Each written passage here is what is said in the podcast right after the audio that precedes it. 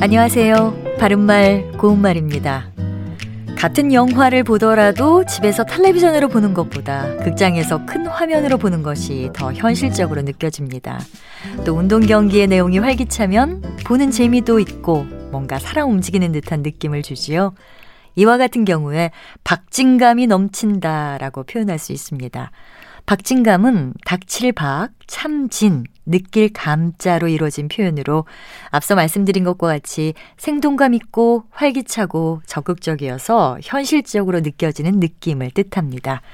그런데 이와는 조금 의외로 진실에 가까운 느낌이라는 뜻도 있습니다.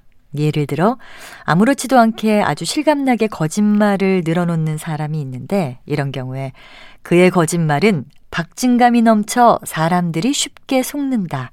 이렇게 표현할 수도 있습니다. 또 자동차가 도로에서 고장이 나서 꼼짝 못하고 있는 경우에 어디선가 갑자기 견인차가 나타날 때가 있습니다.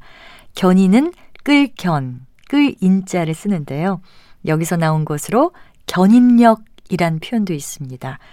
견인력은 어떠한 사물을 끌어서 당기는 힘이라는 뜻과 차량을 움직이는 원동력이 되는 끌어당기는 힘이란 뜻이 있는데요. 이 표현 역시 사람의 마음을 끌어당기는 힘이라는 의외의 뜻도 갖고 있습니다. 예를 들어서 그는 자신만만한 태도와 뭔지 모를 견인력으로 사람들에게 인기를 끌었다. 이렇게 표현할 수 있습니다. 바른말 고운말 아나운서 변희영이었습니다.